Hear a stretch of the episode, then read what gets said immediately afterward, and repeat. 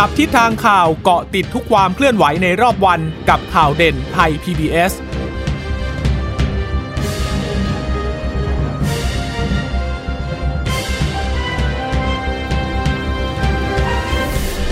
วัสดีค่ะ สวัสดีค่ะต้อนรับคุณผู้ฟังสู่ข่าวเด่นไทย PBS ค่ะ เราพบกันเป็นประจำทุกวันจันทร์ถึงศุกร์บ่ายๆแบบนี้ค่ะ อัปเดตข้อมูลข่าวสารที่เกิดขึ้นในรอบวัน กับดิฉันจีราชาตาเอี่ยมรัศมีและคุณพึ่งนภาคล่องพยาบาลค่ะ ค่ะ สวัสดีคุณผู้ฟังที่รับฟังเราผ่านทางสถานีวิทยุที่เชื่อมโยงสัญญาณจากไทย PBS ด้วยนะคะ ก็เกาะติดกันเป็นประจำอย่างนี้บ่าย3โมงจนถึงเวลาบ่าย4โมงนะคะ อ่า วันนี้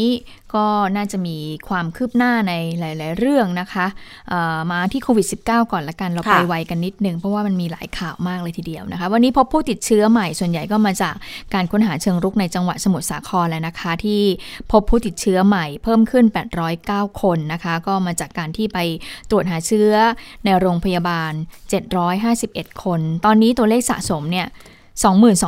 วจหา22,058เชื้อคนในชุมชนหรือเปล่าอ่าตรวจหาเชื้อในชุมชน แต่ว่าค้นหาเชิงรุกอะนะคะค่ะทำให้สะสมเพิ่ม 22,058 คนนะนะคะอ่าก็เป็นการติดเชื้ออาในประเทศ10,000กว่าคนนะคะค่ะแล้วก็เดี๋ยวแยกลงไปอีกว่ากรุงเทพเป็นยังไงสมุทรสาครเป็นยังไง แต่ว่าวันนี้เนี่ยก็คือหลักๆเนี่ยก็ยังเพิ่มขึ้นอยู่ 809 คนค่ะ ค่ะ แล้วก็เรื่องของรักษาหายป่วยเนี่ยตอนนี้ก็ หายเพิ่มอีก 797 ยอดสะสมรักษาหายแล้ว 14,000 กว่าเกือบเกือบ15,000 แล้วนะคะ วันนี้ดีที่ไม่มีรายงานผู้เสียชีวิตเพิ่มค่ะ ก็ยังคงอยู่ที่ 79 คนอยู่นะคะ การค้นหาเชิงรุกไม่ได้เกิดแค่ในพื้นที่สมุทรสาครเท่านั้นแล้ว แต่ว่าตอนนี้เนี่ยเริ่มมีการค้นหาเชิงรุกในพื้นที่อื่น ๆ เพิ่มมากขึ้น อย่างกรุงเทพมหานครจริง ๆ ก็มีการค้นหาในในชุมชนอยู่แหละ แต่ว่าตอนนี้เนี่ยจะไปเน้นหนักในพื้นที่ของโรงงานด้วย หลังจากที่วันก่อนเราก็คงได้รับทราบข่าวที่บอกว่าไปค้นที่โรงงานเอ่อเขตภาษีเจริญใช่ไหมที่ไปเจอคนติดเชื้อในโรงงานนะคะ ตอนนี้ก็เลยพูดกันในเรื่องของอาการจะต้องจัดทำเป็นบับเบิลของโรงงานขึ้นมาอีกกลุ่มนึงนะคะเพื่อที่จะป้องกันไม่ให้กระจายไปที่อื่นอีก ทีนี้เนี่ยในการค้นหาเชิงรุกพื้นที่กทมตอนนี้ มีเขตที่มีผู้ป่วยยืนยันสะสมสูงสุด 5 อันดับมีชื่อออกมาแล้ว อันดับแรกก็คือบางขุนเทียนค่ะ 151 คน พอดีบางขุนเทียนเขาอาจจะติดอยู่กับทางสมุทรสาครด้วยนะ ก็เลยกลายเป็นหนึ่งในเขตที่มีจำนวนผู้ป่วยผู้ติดเชื้อเนี่ยค่อนข้างเยอะนิดหนึ่ง รองลงมาจะเป็นภาษีเจริญ 49 ค่ะ จอมทอง 33 บางแค 30 บางพลัด 27 ส่วนเขตที่ยังไม่มีรายงานผู้ป่วยยืนยันนะคะโอ้รักษาตัวเลขดีมากก็คือที่เขตสัมพันธวงศ์แล้วก็เขตสะพานสูงค่ะ สัมพันธวงศ์นี่เยาวราชนะอืมในใจกลางเมืองเลยแล้วเอะตรงนั้นเนี่ยจริง ๆเขาก็มีชุมเอ่อเขาก็มีซอยเรียกว่าสำเพ็งฮะเอ่อดิฉันก็เมื่อก่อนดิฉันก็จะเดินชอบบ่อยเดินเนี่ยคุณพึ่งนภาเสาร์อาทิตย์ชอบไปสำอืมเพ็งเข้าไปสำเพ็งซึ่งสำรวจตลาดเอ่อซึ่งสำเพ็งเนี่ยค่อนข้างที่จะเสาร์อาทิตย์เนี่ยเอ่อช่วงที่ตลาดเปิดเนี่ยค่อนข้างจะแออัดเหมือนกันนะอืมแต่เชื่อว่าที่บอกว่าไหลไปตามคนอะนะ ใช่ แต่เชื่อว่าก็คงจะมีระบบการป้องกันที่ดี เพราะว่าเอ่อแม่ค้าแม่พ่อค้าแม่ค้าทั้งหลายเนี่ยเขาก็ใส่แมสป้องกันตัวเองนะคะค่ะอืมก็น่าแปลกใจที่ตรงนั้นเนี่ยยังรักษาพื้นที่เอาไว้ได้เนาะอ่าอ่า ทีนี้เนี่ยเรื่องของการตรวจเชิงรุกในสถานประกอบการอย่างที่เราเล่าไปเมื่อสักครู่ภาษีเจริญเนี่ยเขามี 11 โรงงาน ไปสุ่มตรวจแล้ว 1,721 คน พบคนติดเชื้ออยู่ 26 ค่ะ บางบอน 24 โรงงาน โอ้ บางบอนก็โรงงานเยอะเหมือนกันนะ สุ่มตรวจไปแล้ว 4,571 ไปพบคนติดเชื้อแค่8นะคะ8จาก 4,000 ก็ถือว่า โอเคละอัตราก็ประมาณหนึ่ง แต่ก็แสดงให้เห็นว่าในชุมชนก็ ไม่ใช่ว่าจะปลอดภัยร้อยเปอร์เซ็นต์นะ บางขุนเทียนอืมก็ตรวจเยอะหน่อย เพราะอย่างที่บอกว่าก็ติดติดๆกันเป็นเป็นขอบขอบๆกันด้วยกับทางสมุทรสาครเนี่ยเขาไปตรวจมา 6,772 คน ไปเจอติดเชื้ออยู่ 12 นะคะ เท่ากับว่าตอนนี้ภาษีเจริญเนี่ยตรวจน้อยติดเยอะกว่าเขตอื่นนะ ก็อาจจะต้องเป็นพื้นที่ที่ต้องอาจับตาเพิ่มเติมแล้วอะนะคะอืมนะคะตอนนี้ทางนายแพทย์สาธารณสุขกรุงเทพก็ต้องลงพื้นที่ไปตรวจหาเชื้อในโรงงานแล้วใช่ไหมคะ แต่ทีนี้ว่านอกจากโรงงานแล้วเนี่ยก็อย่างที่บอกก็ต้องเออเพราะว่าโรงงานเนี่ยเขาอยู่ใกล้ ๆ ติดกับบ้านเรือนที่พักอาศัยของชุมชนอย่างมากทีเดียวนะ ฉะนั้นแล้วเนี่ยทางกทมก็ต้องไปตรวจค้นหาเชิงรุกในชุมชนที่อยู่บริเวณรอบๆด้วย ตอนนี้ก็เริ่มมีเสียงของประชาชนแล้วแหละบอกว่าโอ้เริ่มไม่ไม่มั่นใจเออไม่สบายใจแล้วก็กังวลใจ เพราะว่าโรงงานที่พบผู้ติดเชื้อเนี่ยที่ทางสาธารณสุขกรุงเทพเนี่ยลงไปตรวจเนี่ยก็ยังเปิดอยู่นะคะ เราไปฟังเสียงของชาวบ้านกันค่ะ ผมไม่สบายใจ เพราะว่าโรงงานโรงงานเขา โดยที่ว่าติดเชื้อแล้วที่ตรวจพบแล้วยี่สิบเจ็ดคนแต่ทำไมโรงงานยังจะเปิดอยู่ครับตอนนี้เราคือเรามีความกังวลยังไงคะในขณะอะที่โรงงานมันปิดอะไรอย่างเงี้ยนี่มันมันผมกระทบหมดเลยครับ นักเรียนแล้วก็คน กังวลใจเลยครับ เพราะโรงงานนี้มีจำนวนเป็นพันคนแล้วแล้วเราไม่รู้อีกไม่ทราบอีกเพราะว่าติดไปอีกเป็นร้อยกี่ร้อยคน แล้วทำไมโรงงานเปิดได้ครับ ซึ่งซึ่งเสียงมากนะเสี่ยงเสี่ยงต่อแบบลูกหลานนะครับ คือจริงๆ เราอยากจะให้โรงงานเขาปิดไปครับด้วยผม ใช่ไหคะครับผม ต้องการให้ปิดเลยครับ เพราะว่ามันผลกระทบกับสิ่งแวดล้อมของชุมชนที่นี่ครับ กังวลกังวล ไม่ค่อยอยากออกนอกบ้านเลย อยู่ในบ้านเพราะเด็ก มันมีไงเด็กอ่อนเราก็มีอย่างโรงงานเขาก็ยังเปิดอยู่ใช่ไหมก็เปิดแต่ว่าไม่เยอะมาไม่เยอะค่ะ เป็นบางกรุ๊ป ตรงนี้เราอยากจะให้เขาแบบปิดไปก่อนไหมหรือว่าเอ่อความเพื่อให้เกิดความสบายใจของคนในชุมชนก่อน ก็อยากให้ปิดไปก่อนเหมือนกันนะ เพราะมันมันมันเยอะมากมากเขาไม่ได้ย้ายไปไหนดิบางทีแบบลักลอบมากลางคืนเงี้ยเราไม่รู้อะ เพราะเรานอนแล้ววันดึกอะใช่ป่ะเราก็ไม่สามารถรู้ได้อย่างเงี้ยบ้านเช่าอะมันมี ก็ฝากด้วยแล้วกันนะคะสำหรับประชาชนที่อยู่ในพื้นที่ภาษีเจริญ จอมทอง บางขุนเทียนนะคะอ่าบางพลัดเนี่ยที่พบเอ่อผู้ติดเชื้ออยู่ในพื้นที่ก็ขอให้ระมัดระวังตัวด้วยนะออกไปข้างนอกก็ต้องเรื่องของใส่หน้ากากกลับมาค่ะก็รีบล้างมือเลยนะคะค่ะเออดิฉันเป็นมีความเป็นห่วงมาก เพราะว่าบ้านของดิฉันน่ะอยู่แถวนั้นอ๋อก็ก็รู้ดีก็เห็นดีเพราะว่าบางทีเนี่ยเราเราเดินไปห้างสรรพสินค้า ก็อยู่ในเขตภาษีเจริญอย่างเงี้ยค่ะเราก็เห็นว่าเออมันลักษณะเนี่ยคือเป็นยังไงแล้วเราก็พบเอ่อ แรงงานข้ามชาติเนี่ยก็เอ่อทำงานใกล้ๆกับชุมชนบ้านเราจริงๆอะนะคะ เราก็คือแยกกันไม่ออกหรอกบางทีเราก็ไม่รู้หรอกว่าเขาอะเป็นแรงงานข้ามชาติ เพราะว่าเขาอยู่ๆไปเนี่ย สำนงสำเนียงหรืออะไรต่างๆ หรือถ้าเขาไม่พูดเราก็ไม่รู้อะเนาะว่าเขาค่ะเป็นแรงงานข้ามชาติอะนะคะค่ะ แต่บางทีมันอาจจะไม่เกี่ยวกับแรงงานข้ามใช่ชาติใช่ไม่ข้ามชาติใช่ก็ได้คืออมคืออยู่ในพื้นที่แออัด แล้วก็พื้นที่ปิดทำงานร่วมกันใกล้ชิดกัน ก็มีโอกาสที่เอ่อจะมีคนติดเชื้อทั้งนั้นนะนะแล้วแล้วอย่างที่บอกแล้วเราไม่รู้อะบางคนเขาไม่แสดงอาการนี่ใช่แล้วก็เดินไปในชุมชนก็ไม่รู้เนี่ยถ้าไม่ไปตรวจคัดกรองก็ไม่รู้หรอกว่าเอ่อตรวจมาพันกว่าคนเจอซะยี่สิบกว่าคนเนี่ยนะคะ ซึ่งเมื่อสักครู่เนี่ยที่ที่บอกไปว่ามีพื้นที่เขตไหนสะสมคนป่วยสูงสุดนะ นี่มีข้อมูลเพิ่มเติมนิดนึงคือเขาไปหารเฉลี่ยมาละต่อประชากรในพื้นที่ อย่างเขตบางขุนเทียนเนี่ย ต่อประชากร 1 0 0 0 0แสนคนจะมีผู้ป่วยคิดอันนี้เฉลี่ยนะคะ แต่คือไม่ได้หมายความว่าจำนวนตามนี้นะ แต่เฉลี่ยต่อประชากรแสนคนเนี่ย มีคนติดเชื้อได้ 81.7 นะ ภาษีเจริญเนี่ย 38.9 ต่อประชากรแสนคน บางพลัดเนี่ย 29.6 ต่อประชากรแสนคน บางรัก 29 ต่อประชากรแสนคน แล้วก็เขตธนบุรีอีก 24.3 ต่อประชากรแสนคน คือดูตัวเลขมันก็ไม่ได้ว่า ไม่เยอะหรอกหลักสิบต่อ1 0 0 0 0แสนแต่ว่าถ้าไม่มีหรือมีน้อยที่สุดก็น่าจะดีกว่านะคะ ดังนั้นก็ อย่างที่บอกไม่อาจที่จะวางใจได้เลยนะ เพราะว่าบางพื้นที่ไปตรวจแล้วเจอเยอะอย่างภาษีเจริญ ตรวจ 11 โรงงาน ไปเจอซะ26 คนบางบอล24 โรงงานก็ไปเจออีกอะไรอย่างเงี้ย น้อยหน่อย อาจจะ 8 คนอ่ามีหนองแขมด้วยหมอหนองแขมก็ตรวจ 14 โรงงานพนักงานรวม 7,000 กว่าคน แต่หนองแขมไม่เจอคนติดเชื้อเลยอย่างเงี้ย คือไม่สามารถไปคาดเดาได้อะค่ะ ว่าจุดไหนจะเจอจุดไหนจะไม่เจอนะโอ้แต่อย่างภาษีเจริญนี่ไม่ใช่พันกว่าคนแล้วล่ะอืมบอกว่า 11 โรงงานก็จริงแต่ว่าพนักงานรวม 5,000 กว่าคนค่ะอืมเออแล้วก็ไปตรวจเจอเชื้อซะ26 คน แต่ถ้ามันมันมาเทียบกับทางบางขุนเทียนเขา25 โรงงานแต่ว่าเขาตรวจหมื่นกว่าคนไงติดเชื้อ 12 ก็ สัดส่วนก็ดูภาษีเจริญก็อาจจะเยอะกว่านะขณะนี้อาจจะเป็นอีกจุดหนึ่งอืมที่จะต้องให้ความสำคัญอืแล้วมล่ะเอาค่ะเป็นว่าดิฉันก็ฝากความห่วงใยไปยังตลาดเอ่อชุมชนที่โอ้ที่จะต้องออกไปพื้นที่ส่วนกลางอะแล้วก็ใช้ชีวิตตรงนั้นก็ต้องระมัดระวังด้วยนะคะไม่ว่าจะเป็นพ่อค้าแม่ค้าทั้งหลายนะคะค่ะทีนี้วันนี้เนี่ยคุณหมอทวีสินเขาก็พูดเอ่อเรื่องของการสุ่มตรวจ เรื่องของจังหวัดสมุทรสาครว่า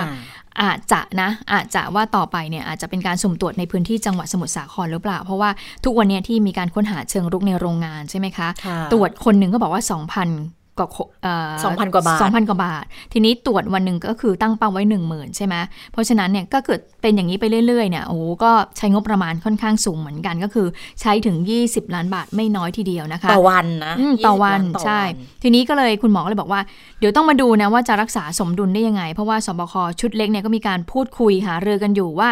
เอ่อถ้าเกิดมีการเป็นไปได้ไหมถ้าจะมีการสุ่มตรวจ เพราะว่า รู้ระยะเวลาฟักตัวของโรคละคือมี 14 วัน เพราะฉะนั้นก็คืออาจจะเว้นไปนิดนึง แล้วค่อยไปรู้แล้วว่าเชื้อเนี่ยมันจะเพาะในช่วงเวลาไหน ก็อาจจะไปสุ่มตรวจในในคือเว้นเว้นช่วงว่างนิดนึงอะนะคะ เว้นเวลานิดนึง ทีนี้ก็เลยมีคำถามในที่ประชุมสบคชุดเล็กว่า ถ้าตรวจทุกวันจะมีประโยชน์อย่างไร ก็เป็นสิ่งที่ต้องมาคุยกันนะคะ อันนี้ก็เป็นสิ่งที่ทางคุณหมอเนี่ยมาเล่าให้ฟังในในการประชุมของสบคชุดเล็กที่มีการถกเถียงกันว่าเอ๊ะจำเป็นไหม ที่เราจะต้องตรวจทุกวัน เพราะว่าตรวจทุกวันเนี่ยต้องยอมรับนะ ใช้งบประมาณค่อนข้างเยอะอยู่เหมือนกันนะคะ แล้วก็พบตัวเลขผู้ติดเชื้อเพิ่มขึ้นเพิ่มขึ้นมากเลยนะคะ นอกจากนั้นคุณหมอทวีสินก็ยังพูดถึงเอ่อสถิติเอ่อรวมถึงสอบถามความคิดเห็นนะคะ ที่ทางกระทรวงการอุดมศึกษาวิจัย และนวัตกรรมหรืออวเนี่ยได้ไปสำรวจความคิดเห็น เกี่ยวกับเรื่องของการเรียนการสอนออนไลน์ในช่วงของค่ะสถานการณ์การแพร่ระบาดโควิด -19 โดยเก็บตัวอย่าง ทั้งประเทศเลยค่ะ 77 จังหวัดนะคะ 70,000 กว่าตัวอย่างระหว่างวันที่ 27 ถึง 29 มกราคม ก็เพราะว่าส่วนใหญ่เนี่ยใช้โทรศัพท์มือถือและโน้ตบุ๊กในการเรียนการสอน โดยรูปแบบการเรียนการสอนของสถานศึกษานั้น ก็เพราะว่าเป็นการสอนออนไลน์นะคะ คือเกือบ50%เลยก็คือ 48.44%สอนทั้งออนไลน์ และห้องเรียนด้วย 29.74%สอนในห้องเรียนทั้งหมดมี 20.84%นะคะเอ่อดังนั้นที่ประชุมสบคชุดเล็กก็เห็นว่า ถึงเวลาแล้วที่ต้องมีการปรับการเรียนการสอนมาทางด้านนี้ คือไม่ใช่ปิดการเรียนการสอนทั้งหมด แต่ต้องแบบปิดปิดเปิดเปิดตามสถานการณ์การแพร่ระบาดในพื้นที่ แล้วก็เว้นระยะห่างให้ดีที่สุดค่ะ ค่ะ ทีนี้อาทิตย์หน้าตรุษจีนด้วยอืมเทศกาลที่อาจจะมีคนออกมาจับจ่ายใช้สอยกันเยอะหน่อยนะคะ แต่ว่าก็เลยย้ำเตือนกันเอ่อวันที่ 12 เนี่ย หยุดราชการด้วยนะ เพราะว่าเป็นปีแรกเลยนะคะวันศุกร์หน้าวันนะศุคะกร์หน้าเป็นปีแรกเลยที่รัฐบาลให้หยุดตรุษจีนนะคะ แต่อันเนี้ยคือไม่แน่ใจเหมือนกันว่าจะให้เป็นเอ่อเป็นการถาวรหรือเปล่า หรือว่าแค่เป็นการหยุดเฉพาะกิจ เฉพาะปีนี้ปีเดียวที่อยากจะส่งเสริมการท่องเที่ยวแต่พอดีมามาเจอกับการระบาดใหม่อีกรอบเนี่ยก็เลยไม่รู้เหมือนกันว่าจะคึกคักสักมากน้อยสักแค่ไหนนะคะ เพียงแต่ว่าก็ต้องขอความร่วมมือเน้นย้ำกันอยู่ต่อไปค่ะ ทั้งเรื่องของการระวังการระบาดอ่าการกระจายของโควิด -19 ผ่านเรื่องของอาหารการกิน การพบปะรวมตัวในครอบครัว แล้วก็เรื่องของการจับจ่ายใช้สอยด้วย คุณหมอบอกว่า ของไหว้การไหว้เจ้ารวมญาติเนี่ยอาจจะต้องรักษาระยะห่างกันนิดนึง หรือว่าจะรวมแบบระบบออนไลน์พบปะกันก็ได้ จะได้ไม่ต้องเดินทางอืมอ่างเปาเนี่ยอ่างเปายังไง คุณพึ่งนภาทุกทีจ่ายอ่างเปา จ่ายยังไงฮะ ถ้าถ้าน้องๆ หรือว่าบุตรหลานเนี่ยที่เขาเอ่อยังเรียนอยู่เนี่ยเราก็ยังให้อังเปานะ แต่ถ้าอ่าเกิดว่าคนไหนเนี่ยที่เขาแบบว่าเอ่อจบการศึกษาแล้วเขาหาเงินหาทองได้แล้วหาใช้ได้เองอะ่ะเราก็จะไม่ให้เขาแล้วนะเราก็ต้องมาเปลี่ยนมาเป็นให้เอ่อพ่อแม่เราแทอ๋นออให้พ่อแม่นี่ใส่เป็นซองหรือว่าเป็นยังไง เป็นซองค่ะเป็นซองอ๋อเป็นแต่ถ้าซองอยู่เแต่ถ้าเกิดแบบว่าเอ่อตามประเพณีเลยนะ ตามธรรมเนียมเนี่ยเขาจะต้องเอามีส้มด้วยอ่าแล้วก็เราก็ใส่อ่างเปาให้เขาแล้วก็คือให้พักให้เขาให้พ่อแม่เราอะนะคะค่ะหรืออากงอาม่าเนี่ยให้พรเราอะไรประมาณเนี้ยค่ะอ๋อเออแต่ทีเนี้ยคุณหมอเขาแนะนำบอกว่าอืมเนี่ยไม่ต้องเป็นซองก็ได้ แต่ว่าอืมอืมให้ออนไลน์อ๋อโอนเอาหรือว่าคุณพ่อคุณแม่กด QR code ไหมว่าอืมใส่โค้ดเลย อยากได้เท่านี้ส่งเป็นบินไปเรียกเก็บตังค์อย่างนี้หรือเปล่าไม่รู้อืมไม่ก็ดูทันสมัยไออนดีไลนะน์ออนไลน์ก็ก็โอนกันนั่นแหละ เอาเงินเข้าบัญชีถ้าเกิดสสบายใจอยากได้เป็นเป็นใบๆก็ให้ ป๊าป๊าหมามาไปกดเอานะแต่ว่ามันจะได้ลดมีความกรสัมผัสใกล้ชิดกันไหมล่ะ ความสันั่มนน่ะพันสิธ์อะแต่ที่จะให้ออนไลน์ก็บางทีเอ๊ะตรุษจีนนี่เขาก็รวมญาติเหมือนกันใช่ไหมใช่ใช่เวลาไหจุดว้ใจเวลาอะไรย่าถูกเยต้องจุดจริงเขาจะว่าวันเที่ยวนี่ไงเออวันวันวันอย่างอย่างวันนี้ใช่ไหมอย่างสิบสอง กุมภาพันธ์นี่คือวันเที่ยวใช่ไหมคะอ่าแต่วันไหว้เขาก็คือก่อนวันหนึ่งก็คือ 11 วันเที่ยวส่วนใหญ่เนี่ยก็คือเขาก็จะตะเวนไปร้านลูกหลานเขาก็จะตะเวนไปไปหาอ่าหาญาติญาติๆนะเยี่ยคะมญาติกันเออวันนั้นแหละก็คือวันที่วันรวมญาตินี่แหละนะคะอืมอืมแต่ทีนี้เขาก็เลยบอกว่าให้ให้ออนไลน์มันก็ อันมันี้นเราไม่ได้บรรยากาศใช่เนาะใช่แต่ว่ามันใช่อาจจะเป็นเฉพาะหน้าเฉพาะปีนี้หรือเปล่า โอ้แต่อุตส่าห์หยุดให้ไงอืมประเด็นก็คือหยุดให้เราด้วยอะ ก็คือก็บอกมันก็อย่างที่บอกนะคะเรื่องของสถานการณ์โควิด ก็เอ่อ ทำให้มีการเปลี่ยนแปลงเกิดขึ้นต้องปรับรูปแบบอะต้องปรับรูปแบบหลาย ๆ อย่างทีเดียวนะคะ ก็ยอมรับเหมือนกันว่าอาจจะทำให้การรักษาระยะห่างทำให้ความสัมพันธ์อาจจะดูห่างเหินนะแต่ว่าเอาถือว่าอะช่วงนี้ก่อนละกันเราเรื่องของการป้องกันแพร่ระบาดโรคเป็นเรื่องที่สำคัญกว่านะคะเพราะอย่าลืมว่าอย่างที่เราย้ำกันเสมอนะอืมคนสูงอายุเวลาเขาเป็นเขาเสี่ยงมากกว่าใช่คนอายุน้อย ลูกหลานจะไปหาจะไปแสดงความกตัญญูหรือว่าเอ่ออากงอาม่าก็อยากจะเจอลูกหลาน แต่ก็อาจจะต้องพูดคุยกันให้เข้าใจก่อนว่าเดี๋ยวเดี๋ยวให้มันดีขึ้นแล้วค่อยไปหากันอีกทีก็ได้ เพราะเราก็ไม่รู้ว่าเวลาลูกหลานไปไหนมาไหนอย่างเงี้ย เราก็ไม่รู้เลยว่าตรงไหนเสี่ยงตรงไหนไม่เสี่ยงเนาะแล้วก็ก็เว้นระยะห่างไว้น่าจะดีที่สุดอืมนะคะและจากสถิติข้อมูลของผู้ที่เสียชีวิตส่วนใหญ่นะคะ มีโรคประจำตัวทั้งนั้น และส่วนใหญ่เนี่ยใช่พอสูงอายุขึ้นเนี่ยทุกคนส่วนใหญ่เลยนะ ก็จะมีโรคประจำตัวอ่าเบาหวานเบสิกนี่ยมากเลยค่ะ เบาหวานความดันโลหิตดันสูงน่ะ ซึ่งโรคเนี้ยพอโควิด -19 เข้ามาในร่างกายเรา มันก็เลยทำให้แบบว่าเอ่อร่างกายเราเนี่ยอ่อนแอมากยิ่งขึ้นนะนะคะค่ะอืมอันนี้ก็ฝากไว้สำหรับเอ่อเรื่องของตรุษจีนที่กำลังจะมาถึงค่ะ ค่ะ อะ มีอีกเรื่องหนึ่งเป็นประเด็นร้อนกันตั้งแต่เช้าเลยนะคะ นั่นก็คือเหตุการณ์ที่มีการจับเสียโป้เสียคนดังนะ เสียโป้นะคะ ตอนแรกก็งงเหมือนกันว่า เอ๊ะ เสียโป้อานนท์ที่ออกมา บ่อยครั้งเป็นคนดังในโลกออนไลน์เนี่ย สรุปว่าเขายังไงเหรอทำไมถึงโดนจับกลุ่มอ๋อเขาเปิดเว็บพนันออนไลน์ แล้วตำรวจบอกว่ามีเงินหมุนเวียนหลักพันล้านเลยนะคะ ก็เป็นการนำชุดปฏิบัติการชื่อชุดนะอืมโอ้ดิฉันนึกว่าอเวนเจอร์ชัดดาว Galaxy ออนไลน์ อ๋อแต่ Galaxy ออนไลน์เนี่ยคืออาจจะเป็นเว็บไซต์ แต่ว่าค่ะเขาบอกชัดดาว Galaxy ออนไลน์นะคะ ก็มีการถแถลงกันไปเมื่อช่วงอ่า11 นาฬิกาที่ผ่านมานะคะ ทางกองบังคับการปราบปรามค่ะ มีการออกมาถแถลง แต่ว่าคราวนี้เนี่ยพบตรก็มาด้วยนะคะ พร้อมกับทางรองพบตรแล้วก็เอ่อผู้บริหารของฝั่งตำรวจเอ่อ นายตำรวจชั้นผู้ใหญ่อีกหลายท่านเลย ที่มาร่วมกันถแถลงปฏิบัติการชัดดาว Galaxy ออนไลน์นะคะเป็นการทลายเครือข่ายพนันออนไลน์7จุด16 หมายจับ 31 เป้าหมาย จับกลุ่มนายเสียโป้โป้อานนท์อันนี้ชื่อเขานะ ใช่ใช่ตอนแรกที่ฉันก็งงแหละเพราะว่านายเสียโป้เนี่ยคือนึกว่าชื่อชื่อเล่นเสียโป้อืมอ๋อหรือว่าจะเป็นเป็นฉายาโป้อานนท์อ๋อเปล่า ชื่อนามสกุลนายเสียโป้โป้อานนท์อายุ28ดิฉันนึกว่าเขาอายุเยอะกว่านี้นะเนี่ยเออเออใช่ใช่ยังใช่หนุ่มอยู่เลยนะยี่สิบแปดเองอะข้อหาก็คือร่วมจัดให้มีการเล่นพนันโฆษณาชักชวนให้คนอื่นเล่นพนันค่ะ ก็เป็นการผิดพรบพนัน แล้วก็พรบฟอกเงินด้วย ไปจับได้ที่บ้านพักนะคะ ของกลางเนี่ยมี 18 รายการรวม 16 ล้าน มีปอร์เช่ มีเงินสด 2 ล้าน7แสน มีอาวุธปืน 9มิลลิเมตรกระสุนปืนอีก 11 นัด สมุดบัญชีธนาคาร 65 เล่ม โทรศัพท์มือถืออีก 39 เครื่องค่ะ ก็พบตรก็บอกว่าโอ้ยตรวจสอบรวบรวมหลักฐานเนี่ยสี่เดือนเลยนะ เพราะว่าขบวนการเนี่ยเขาบอกมีทีมงานด้านกฎหมายที่แข็งแกร่งคอยให้การช่วยเหลือด้วย แล้วก็แบ่งหน้าที่จัดการต่างๆ แต่สุดท้ายเจ้าหน้าที่ขอสารอาญาอนุมัติหมายจับผู้ต้องหาได้ 31 หมายค่ะไปตรวจค้น 7 จุดจับกลุ่มได้ 15 หมายจับด้วยกันนะคะ เดี๋ยวไปฟังเสียงของพลตำรวจเอกสุวัสด์แจ้งยอดสุขกันนิดนึงค่ะคดีส่วนใหญ่ ก็ในชั้นดำเนินคดีชั้นศาลนะครับก็มีทั้งที่ถูกศาล สั่งให้ลงโทษ แล้วก็มีการรอลงอาญา บางคดีหลักๆอย่างน้อยมีสองคดีตอนนี้ที่ยังอยู่ระหว่างการสอบสวน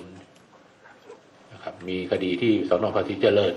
แล้วที่สนบางเขนครับยังยังยังไม่จบยังไม่จบสองเรื่อง แล้ววันอันนี้ก็เป็นเรื่อง อันนี้เป็นเรื่องใหม่ ซึ่งเราก็ตั้งใจทำแล้วก็มั่นใจว่า เราสามารถฟ้องชั้นศาลได้ ลงโทษได้เราออกหมายจับ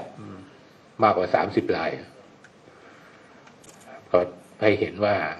เป็นความตั้งใจของรัฐบาล ของท่านนายกรัฐมนตรีของท่านรองนายก แล้วก็ของเจ้าที่ตำรวจในการที่จะจัดการกับปัญหาเรื่องแบบนี้นะครับมันอาจจะใช้เวลานาน อาจจะไม่ทันใจพวกท่าน แต่ก็ต้องเรียนว่าเราตั้งใจทำแต่เราต้องมั่นใจว่าทำแล้วเนี่ยสู่สารแล้วเราสามารถลงโทษได้จริงครับรายละเอียดเนี่ยก็เดี๋ยวคงจะให้ทางเจ้าที่เขาชี้แจง ค่ะตามหมายจับเนี่ยมีการจับกลุ่มได้มีหมายในคดีจัดให้มีการเล่นพนัน 12 หมาย จับกลุ่มซึ่งหน้าคดีอาวุธปืนหนึ่งนะคะเป็นลูกน้องของเสียโป้ด้วย แล้วก็จับกลุ่มคดีครอบครองไอซ์ได้อีกหนึ่งมีหมายค้างเก่าอีกหนึ่งแล้วไม่หมดแค่นี้บอกเดี๋ยวต้องติดตามจับกลุ่มผู้ต้องหาที่เหลือทั้งหมด เบื้องต้นเนี่ยพนักงานสอบสวนจะคัดค้านการประกันตัวไว้ก่อน และให้ศาลพิจารณาอีกที เสียโป้นี่เคยถูกจับกลุ่มดำเนินคดีมาแล้วหลายครั้งนะคะ มีบางคดีค่ะที่ศาลสั่งลงโทษ แล้วก็ให้รอลงอาญาด้วย ทีนี้ยังมีอีกสองคดีที่พบตรบอกเมื่อสักครู่ภาษีเจริญกับบางเขนที่ต้องสอบสวนต่อ แต่ว่าคดีล่าสุดเนี้ยก็มั่นใจอยู่ว่าจะส่งฟ้องศาลได้นะคะ รายละเอียดในการสอบสวน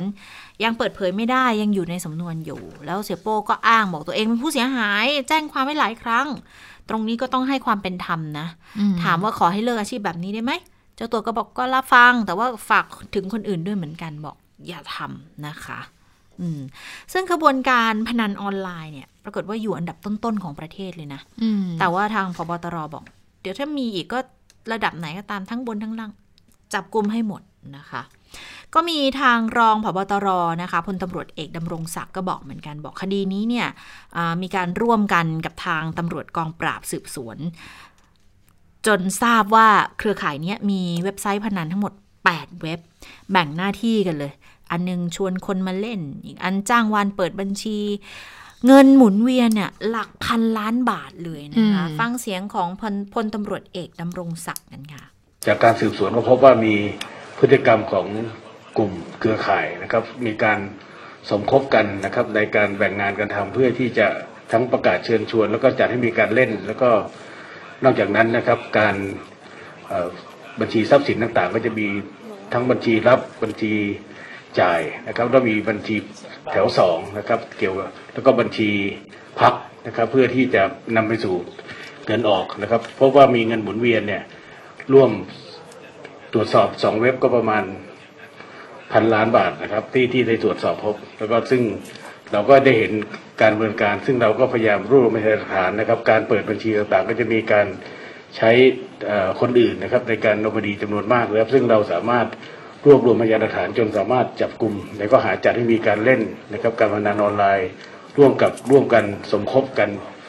ฟอกเงินนะครับ ทั้งหมด 31 หมายจับ อืมอันนั้นก็เป็นคดีของเสียโป้ทีนี้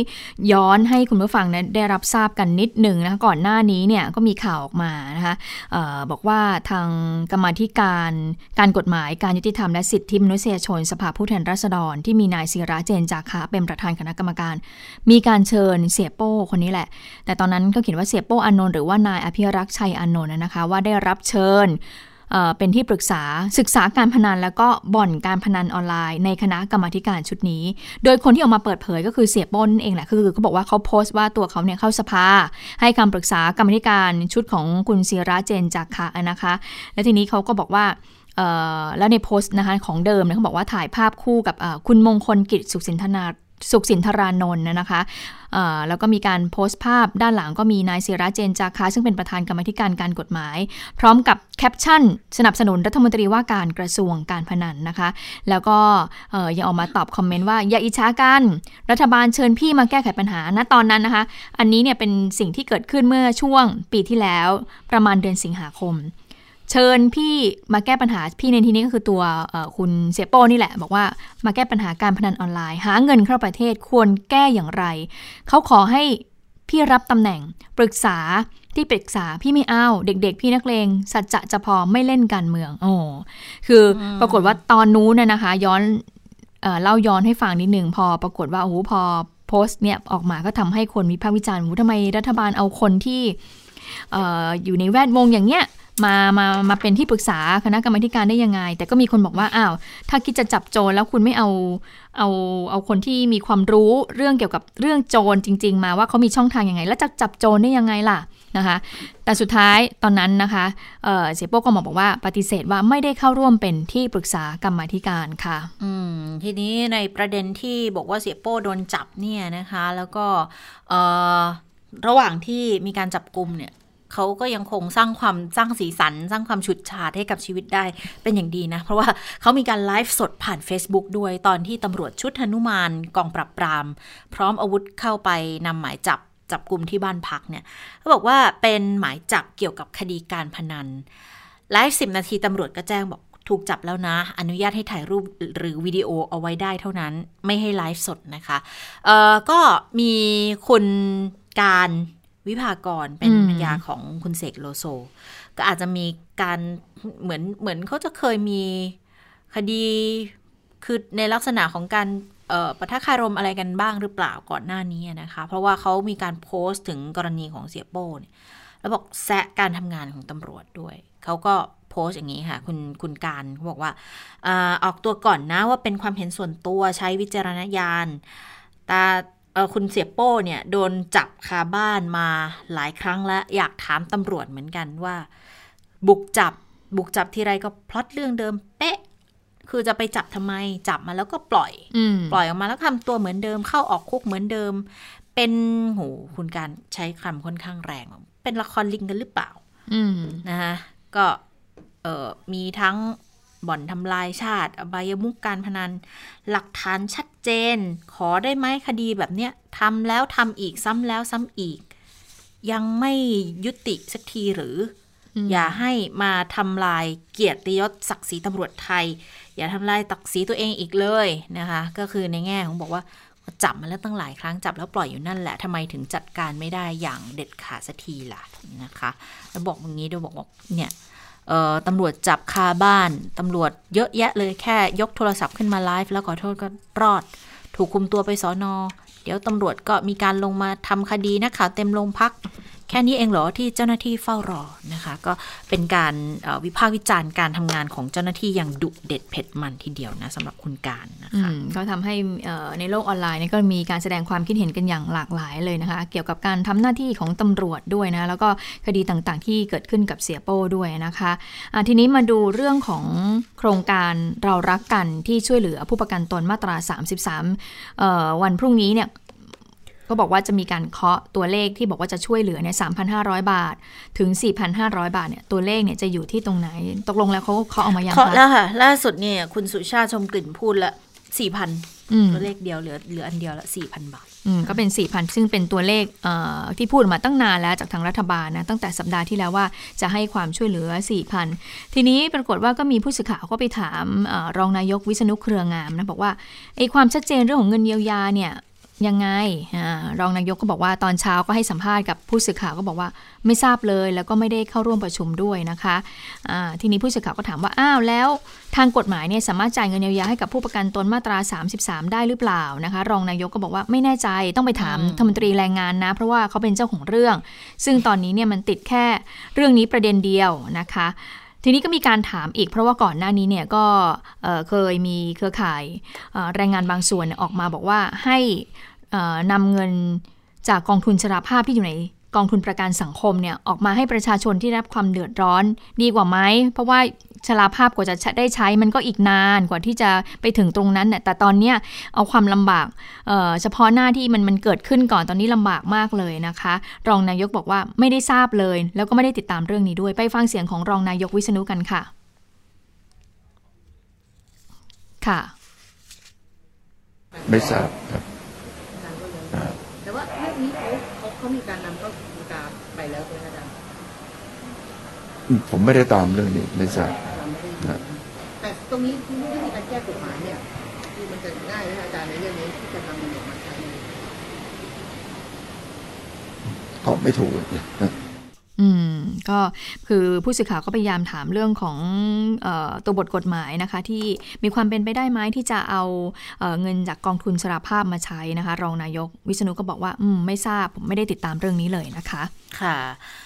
ก็เป็นอีกประเด็นหนึ่งที่ยังคงเป็นที่วิพากษ์วิจารณ์กันอยู่ เพราะว่าผลกระทบที่มีเนี่ยหลายคนยังคงได้รับผลกระทบ แล้วก็ยังคงรอคอยความช่วยเหลืออยู่ณขณะนี้ด้วยนะคะมันมีอีกเรื่องหนึ่งที่มีการสอบถามไปทางรองนายกรัฐมนตรีวิษณุเครืองามเหมือนกัน บอกว่าข่าวที่การรถไฟบอกว่า ล้มการประมูลรถไฟฟ้าสายสีส้มเนี่ยจะมีทางออกไหมออรอบนี้อาจารย์วิษณุก็บอกไม่ทราบ เพราะว่าอันนี้เป็นเรื่องของคมนาคมกับกทม แล้วอีกเรื่องหนึ่งที่เป็นปัญหาหนักเลยที่ BTS มาทวงค่ารถไฟฟ้าสายสีเขียวกับกทม 8,000 กว่าล้านเนี่ยก็เลยแล้วก็ยังมีโครงสร้างราคาค่าโดยสารส่วนขยายรถไฟฟ้าสายสีเขียวอีกเนี่ยนะคะบอกเรื่องของโครงสร้างราคาค่าโดยสารรถไฟฟ้าสายสีเขียวเนี่ยจะยืดเยื้ออีกนานแค่ไหน อันนี้ รองนายกวิษณุก็บอกไม่ทราบเหมือนกัน เรื่องนี้เคยประชุม พอทราบว่าปัญหาคืออะไร แต่ว่าขอให้ไปแก้ไขกันเองนะคะเอ่อการที่ฝ่ายหนึ่งถามมา ฝ่ายหนึ่งต้องตอบมา แต่ตอนนี้เนี่ยยังไม่เห็นการถามตอบอะไร เรื่องนี้ผู้เกี่ยวข้องทราบแล้วว่าปมอยู่ที่ไหนผูกตรงไหน ถ้าเกิดถามมาก็ต้องไปตอบให้เสร็จยังไม่มีการส่งมาที่คอรมอดังนั้นก็ยังตอบคำถามอะไรได้ไม่มากไปกว่านี้นะคะ อืม นะคะ ซึ่งในเรื่องของรถไฟฟ้าสายสีเขียวเนี่ยก็วันนี้นักข่าวก็ถามรองนายกวิษณุด้วย เดี๋ยวเราไปฟังเสียงกันค่ะ ก็สายสีเขียวผมพอทราบ เพราะว่าเคยประชุมว่าปัญหามันคืออะไร ก็ให้เขาจัดการแก้ปัญหากันเอง ในการฝ่ายหนึ่งถามไปอีกฝ่ายต้องตอบมา ซึ่งก็ดีว่ายังไม่ได้ถามตอบอะไรกันจนจนลุกล่วงหมดทุกประเด็น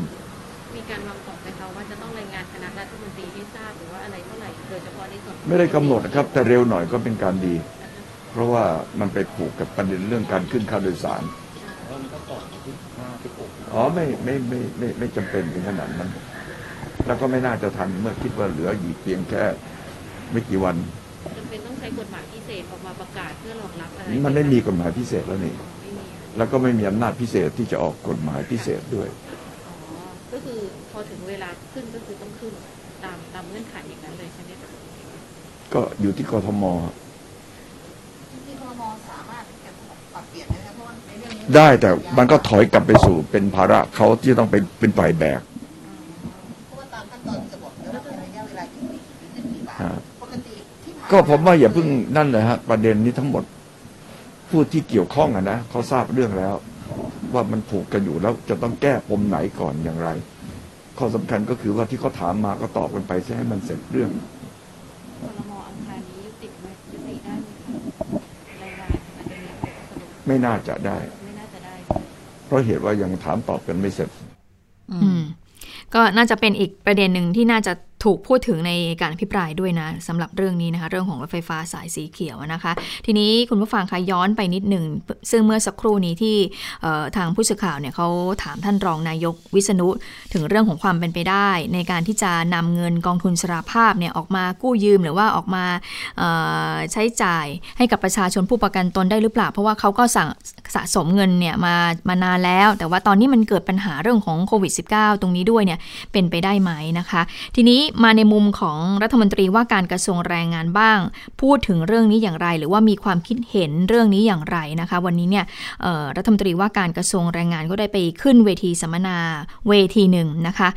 ก็มีการพูดถึงเรื่องของการเยียวยา ผู้ประกันตนมาตรา 33 แล้วก็แรงงานไทยในภาคส่วนต่างๆ รวมถึงอนาคตที่จะช่วยเหลือผู้ประกันตนผ่านเงินกองทุนชราภาพด้วยนะคะ โดยรัฐมนตรีว่าการกระทรวงแรงงานก็บอกอย่างนี้บอกว่า เงินกองทุนชราภาพเนี่ยจะเป็นนกลไกสำคัญในการช่วยเหลือผู้ประกันตนที่ได้รับผลกระทบจากโควิด -19 จนอาจทำให้ตกงานหรือว่าขาดไรายได้ เพื่อให้มีเงินใช้เพื่อประคองชีวิตนะ โดยกระทรวงแรงงานเนี่ยมองถึงทางเลือก 4 แนวทางด้วยกันแนวทางแรกก็คือ ผู้ประกันตนเนี่ยสามารถนำเงินออกมาใช้ล่วงหน้าได้ 30%ก่อนที่จะถึงวัยเกษียณอายุ 55 ปี ส่วนเงินบำนาญหรือว่าเงินบำเหน็จที่จะได้รับตอนวัยเกษียณอายุก็อาจจะลดลง อันนี้เป็นแนวทางหนึ่งนะคะ แต่ทั้งนี้การนำเงินกองทุนชราภาพมาแจก 30%ล่วงหน้า มีข้อกังวลเหมือนกัน ที่รัฐมนตรีบอกว่าก็คือ มันต้องใช้เงินออกมาเนี่ยถึงราวๆ3-4แสนล้านบาททีเดียวนะ ดังนั้นมันจะไปกระทบต่อตลาดการเงินของประเทศไทย อันนี้แนวทางแรกนะคะไปดูแนวทางที่ 2 กัน แนวทางที่ 2 เป็นการช่วยเหลือ หลีกเลี่ยงไม่ให้ผู้ประกันตนเนี่ยไปกู้ยืมเงินนอกระบบ ด้วยการที่กระทรวงแรงงานเนี่ยจะเป็นผู้ค้ำประกันให้ผู้ประกันตน กรณีไปขอกู้เงินกับธนาคารแบบเต็มจำนวน เพื่อสร้างความมั่นใจให้กับทางธนาคารว่ามีฝ่ายที่รับผิดชอบ ถ้าผู้กู้นั้นผิดสัญญา ซึ่งจะทำให้การปล่อยกู้นั้นง่ายขึ้น ขณะเดียวกันผู้ประกันตนก็ได้จ่ายดอกเบี้ยเงินกู้ในตาที่ต่ำ แนวทางที่ 3 คือผู้ประกันตนสามารถนำเงินบำเหน็จออกมาใช้ก่อนอายุ 55 ปีได้นะคะ แต่ทีนี้สิ่งที่กระทรวงแรงงานต้องทำเป็นอันดับแรกก็คือไปแก้ไขกฎหมายพรบประกันสังคม เพราะว่าตอนนี้เนี่ยยังไม่ได้ให้ผู้ประกันตนเนี่ยนำเงินออกมาใช้ก่อนได้นะคะ ซึ่งมันจะต้องผ่านกระบวนการประชาพิจารณ์กฎหมายนำเรื่องเข้าคอรมอแล้วก็เข้าสภาอีก ก็คาดว่าจะใช้เวลาประมาณ 1 ปี ทั้งนี้การแก้ไขพรบประกันสังคม ก็จะต้องสอดคล้องกับแนวทางของเออนายกรัฐมนตรีที่เคยสั่งการเอาไว้ว่า หากกฎหมายของกรม และกระทรวงใดล้าสมัย ก็ให้แก้ไขสอดคล้องกับสถานการณ์ปัจจุบัน แล้วรัฐมนตรีแรงงานยังบอกงี้บอกว่ากำลังคิดหาทางลัดนะเพื่อเป็นแนวทางที่ 4ที่จะทำให้มาตรการช่วยเหลือของคนไทยเนี่ยผ่านเงินกองทุนชราภาพได้เร็วขึ้น ก็คือการทำเรื่องไปเสนอคณะกรรมการกฤษฎีกา เพื่อขอความเห็นชอบอนุญาตให้กองทุนประกันสังคมเนี่ยเอาเงินส่วนหนึ่งมาปล่อยกู้ ให้กับผู้ประกันตนเองในตราดอกเบี้ยที่ ถูกมากได้ อันนี้ก็เป็น 4 แนวทางที่กระทรวงแรงงานกำลังจะคิดนะคะ เพื่อที่จะหาทางเนี่ยช่วยเหลือประชาชนโดยจะนำเงินในกองทุนชราภาพเนี่ยมาใช้อืมคุณชะตาเห็นด้วยไหมในแนวทางไหนเอ่ยพูดยากเลยอะ่ะอืมเพราะว่าถ้าคนที่เขาเดือดร้อนเขาก็คงอยากจะได้เงินให้ให้ผ่านชีวิตช่วงนี้ไปก่อน แต่ว่าถ้ามาในลักษณะของดึงเงินอนาคตมาใช้มันก็มีปัญหากับกองทุนใช่แต่ถ้าในลักษณะของการปล่อยกู้เนี่ย มันก็ต้องดูอีกแหละว่าวินัยในการชำระจะเป็นยังไงอืมแล้วก็จะยิ่งทำให้ภาระของคนที่กู้มา แล้วในอนาคตมันหนักขึ้นไหมอะ เพราะว่าถ้าอยู่ในระบบประกันสังคมนั่นหมายความว่า คุณก็ยังต้องจ่ายประกันสังคมอีกนะ แล้วคุณก็ยังต้องต้องชำระหนี้คืนให้กับประกันสังคมถูอีกกอืมแต่ว่ามันอาจจะเทียบเคียงกับในกรณีของอันนี้ก็ได้ค่ะอย่างอย่างบริษัทประกันชีวิตค่ะ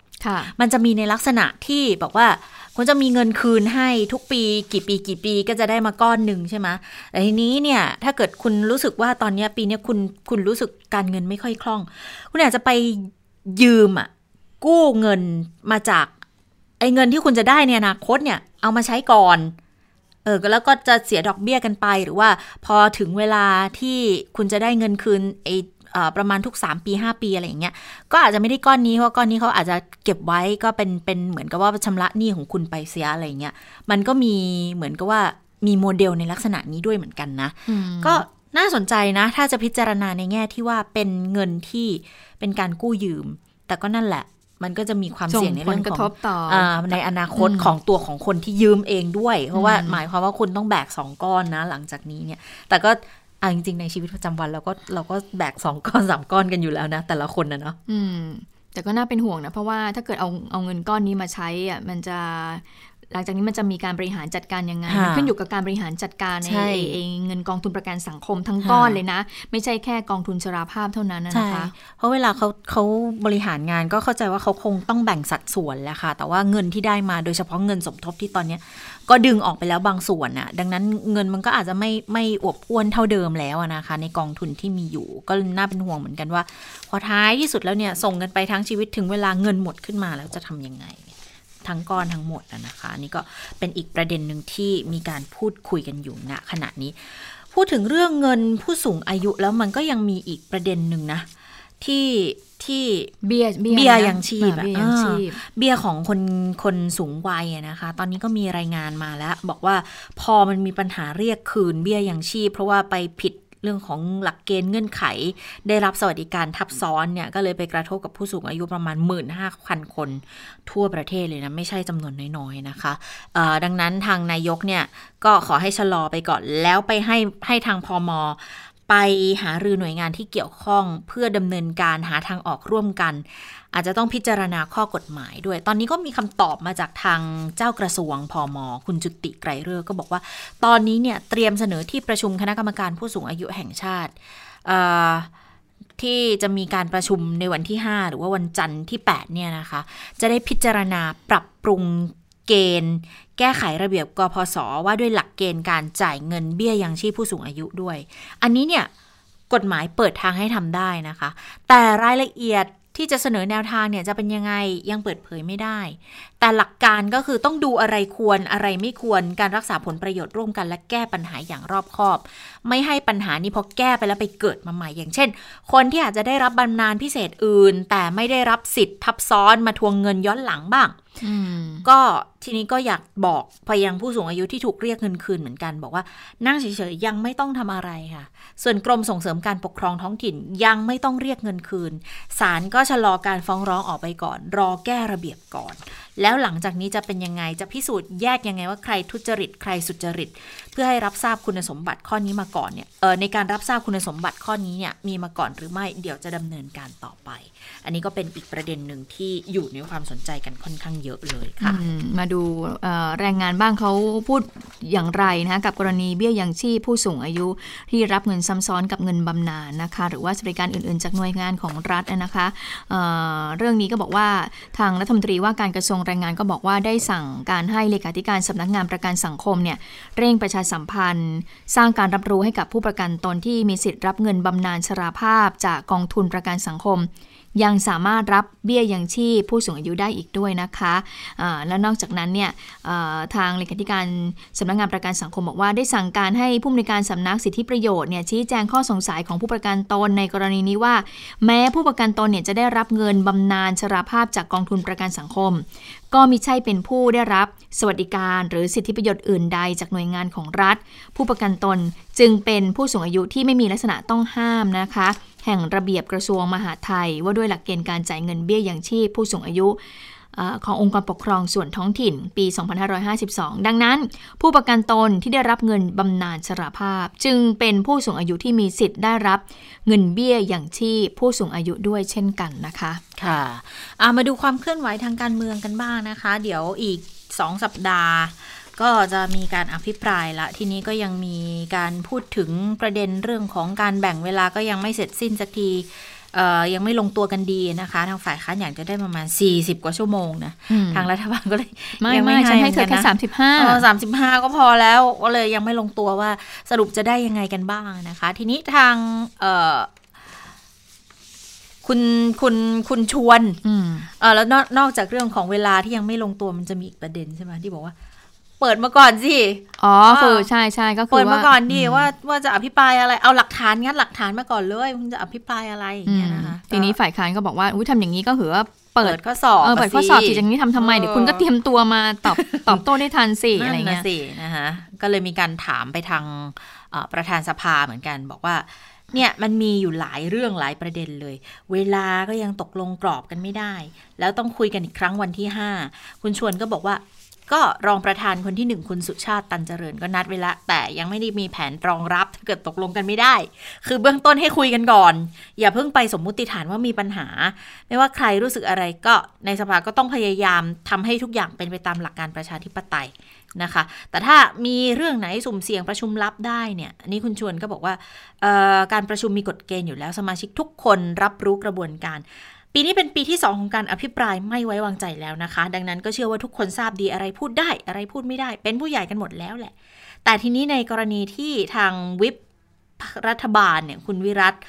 เอ่อมาขอให้ฝ่ายค้านเอาเอกสารหลักฐานคลิปวิดีโอที่จะอภิปรายมาแสดงก่อนเลย ฝ่ายค้านเขาก็กังวลข้อสอบรั่ว คุณชวนว่ายังไงไปฟังคำตอบของคุณชวนค่ะ ไม่มี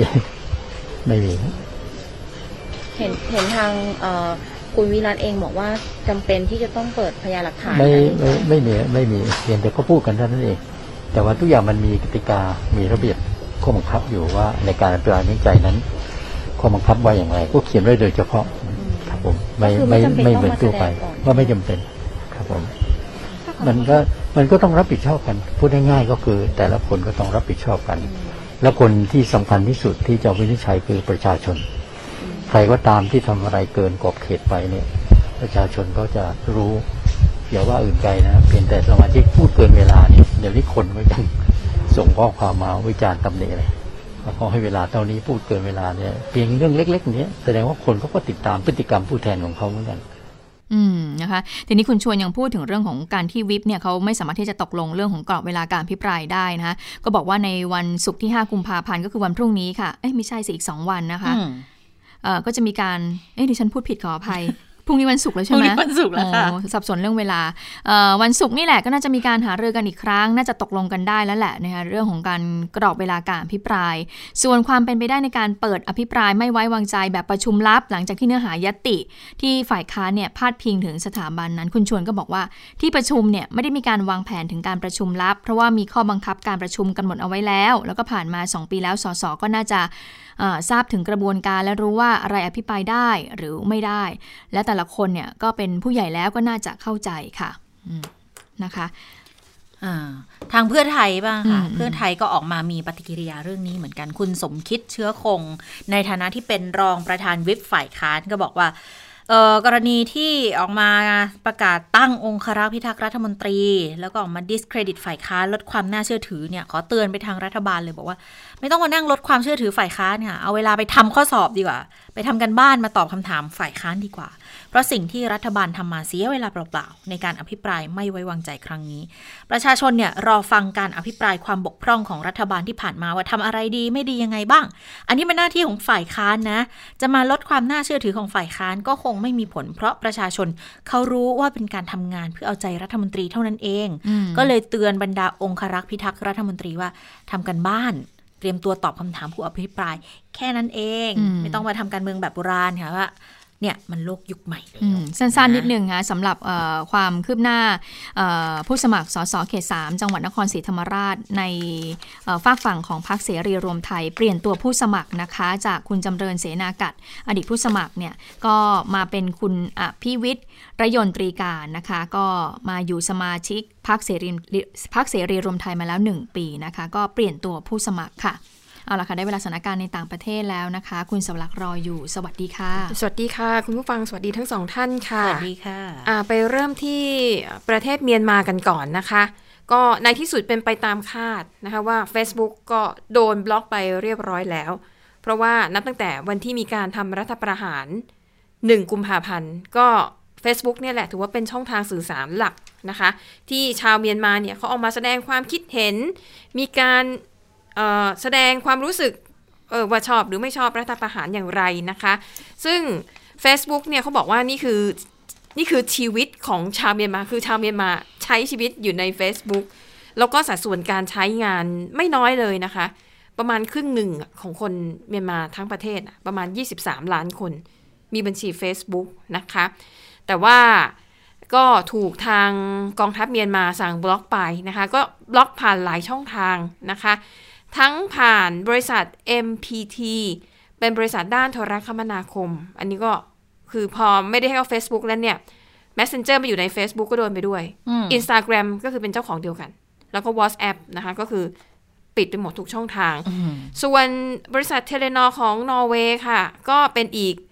เออบริษัทหนึ่งที่ให้บริการโทรคมนาคมในเมียนมาก็ โดนรัฐเอ่อโดนกองทัพสั่งให้ปิดเหมือนกัน แต่ Telenor เนี่ย คือผู้นี้คือกั๊กท่าที ก็คือออกมาแถลงการณ์ว่าต้องระงับ Facebook ตามคำสั่งของกองทัพ แต่ขณะเดียวกันทางบริษัทก็แสดงความกังวล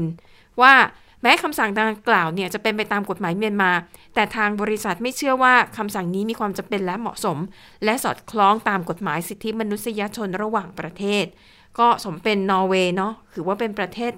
เป็นกลางแล้วก็เป็นประเทศที่มักจะเข้าไปทำหน้าที่แบบ เป็นตัวไกล่เกลี่ยค่ะเป็นตัวกลาง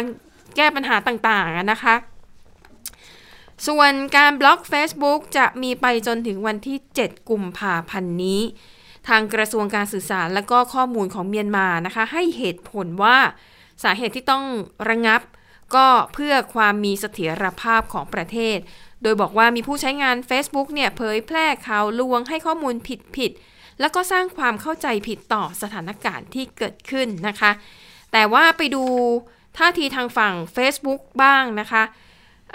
เฟซบุ๊กเนี่ยก็บอกว่ารับทราบคำสั่งดังกล่าวของรัฐบาลเมียนมาแล้ว แล้วก็เรียกร้องให้เจ้าหน้าที่เมียนมาเนี่ยอนุญาตให้มีการเชื่อมต่อ Facebook อีกครั้ง เพื่อให้เพื่อให้ชาวเมียนมาที่ใช้ Facebook ครึ่งหนึ่งของประชากรทั้งประเทศเนี่ยสามารถติดต่อสื่อสารกับครอบครัวแล้วก็เพื่อนฝูง แล้วก็ เป็นแหล่งที่เข้าถึงข้อมูลสำคัญสำคัญได้นะคะ เพราะว่าก็มีสำนักข่าวหลายแห่งเลยนะคะ ที่เผยแพร่ข้อมูลผ่านทาง Facebook เป็นหลัก อย่าง Radio Free Asia ภาคภาษาเมียนมาเขาก็โพสต์ข่าวใน Facebook เหมือนกันนะคะ ก็อะถือว่าเป็นการปิดกั้นการแสดงความเห็นในรูปแบบหนึ่งของ กองทัพเมียนมานะคะ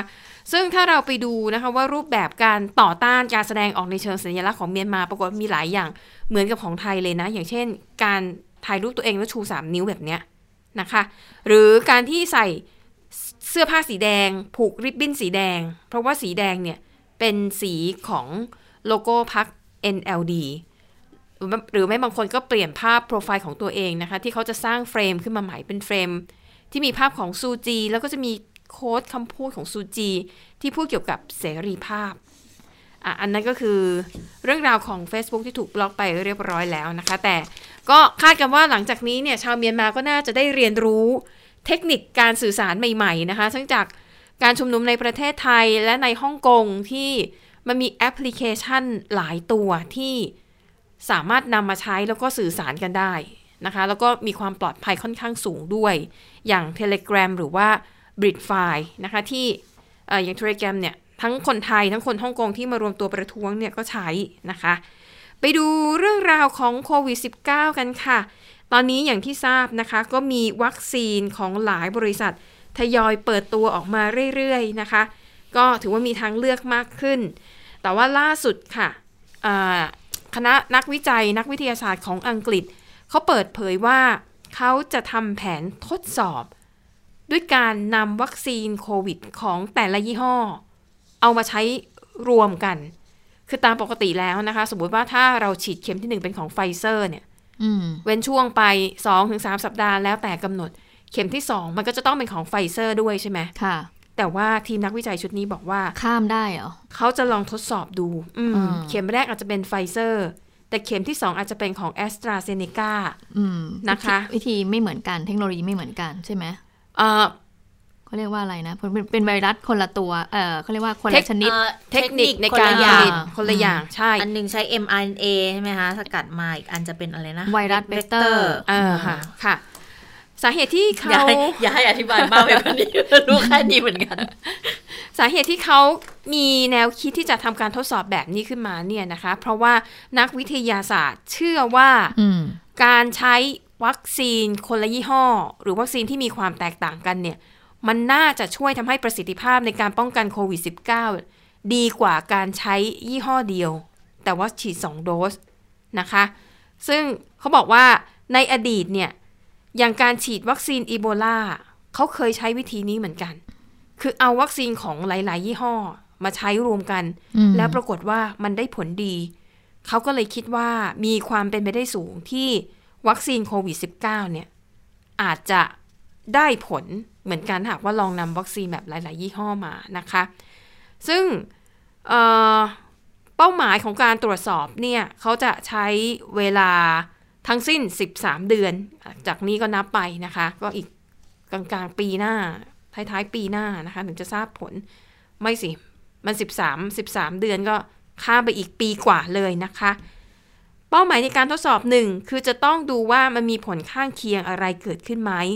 แล้วก็ไปตรวจเลือดนะคะว่า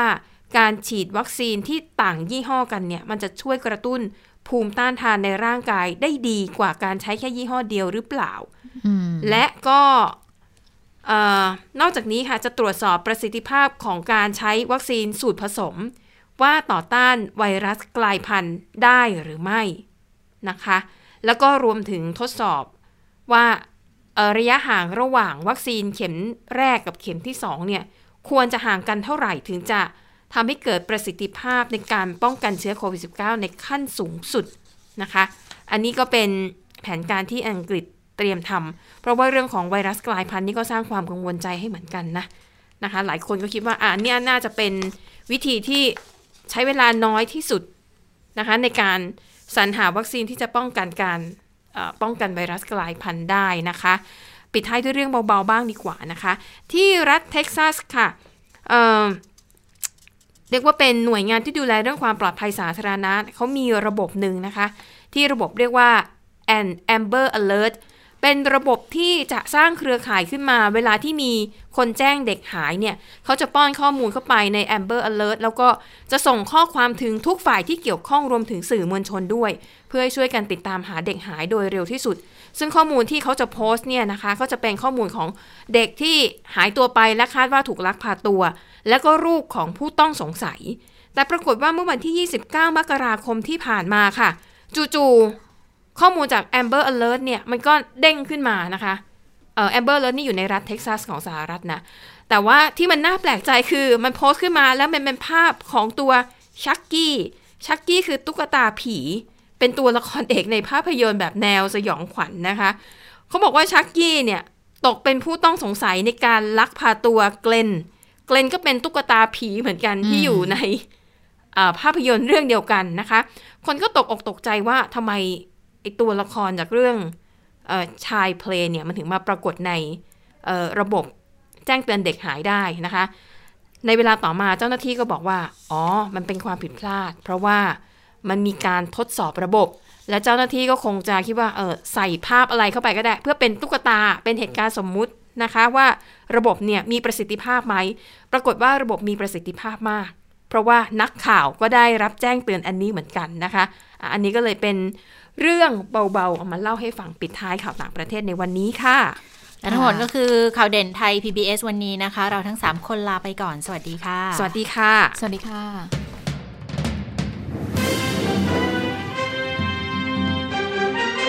ติดตามข่าวเด่นไทย PBS ได้ทุกวันจันทร์ถึงศุกร์เวลา 15 นาฬิกา ทางไทย PBS Radio และติดตามฟังข่าวได้อีกครั้งทางไทย PBS Podcast